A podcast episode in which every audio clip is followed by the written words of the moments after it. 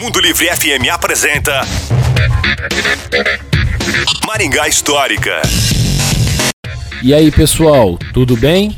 Em 26 de dezembro de 1972, a locomotiva de prefixo 608 retornou à estação ferroviária de Maringá, dessa vez em sua última e definitiva viagem.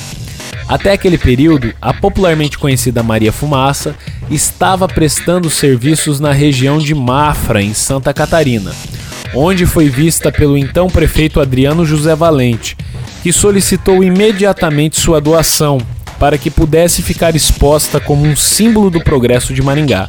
Afinal, essa locomotiva foi a responsável por inaugurar a estação da cidade em janeiro de 1954.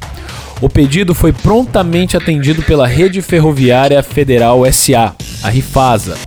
No mesmo dia que ela regressou à cidade, o representante da Rifasa, o engenheiro José Antônio Calvo, assinou o termo de doação e entrega à Prefeitura Municipal da nossa cidade.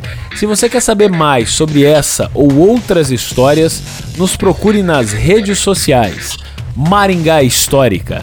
A história em tudo que vemos. Este programa conta com o apoio da Unicesumar. Você ouviu Maringá Histórica com Miguel Fernando.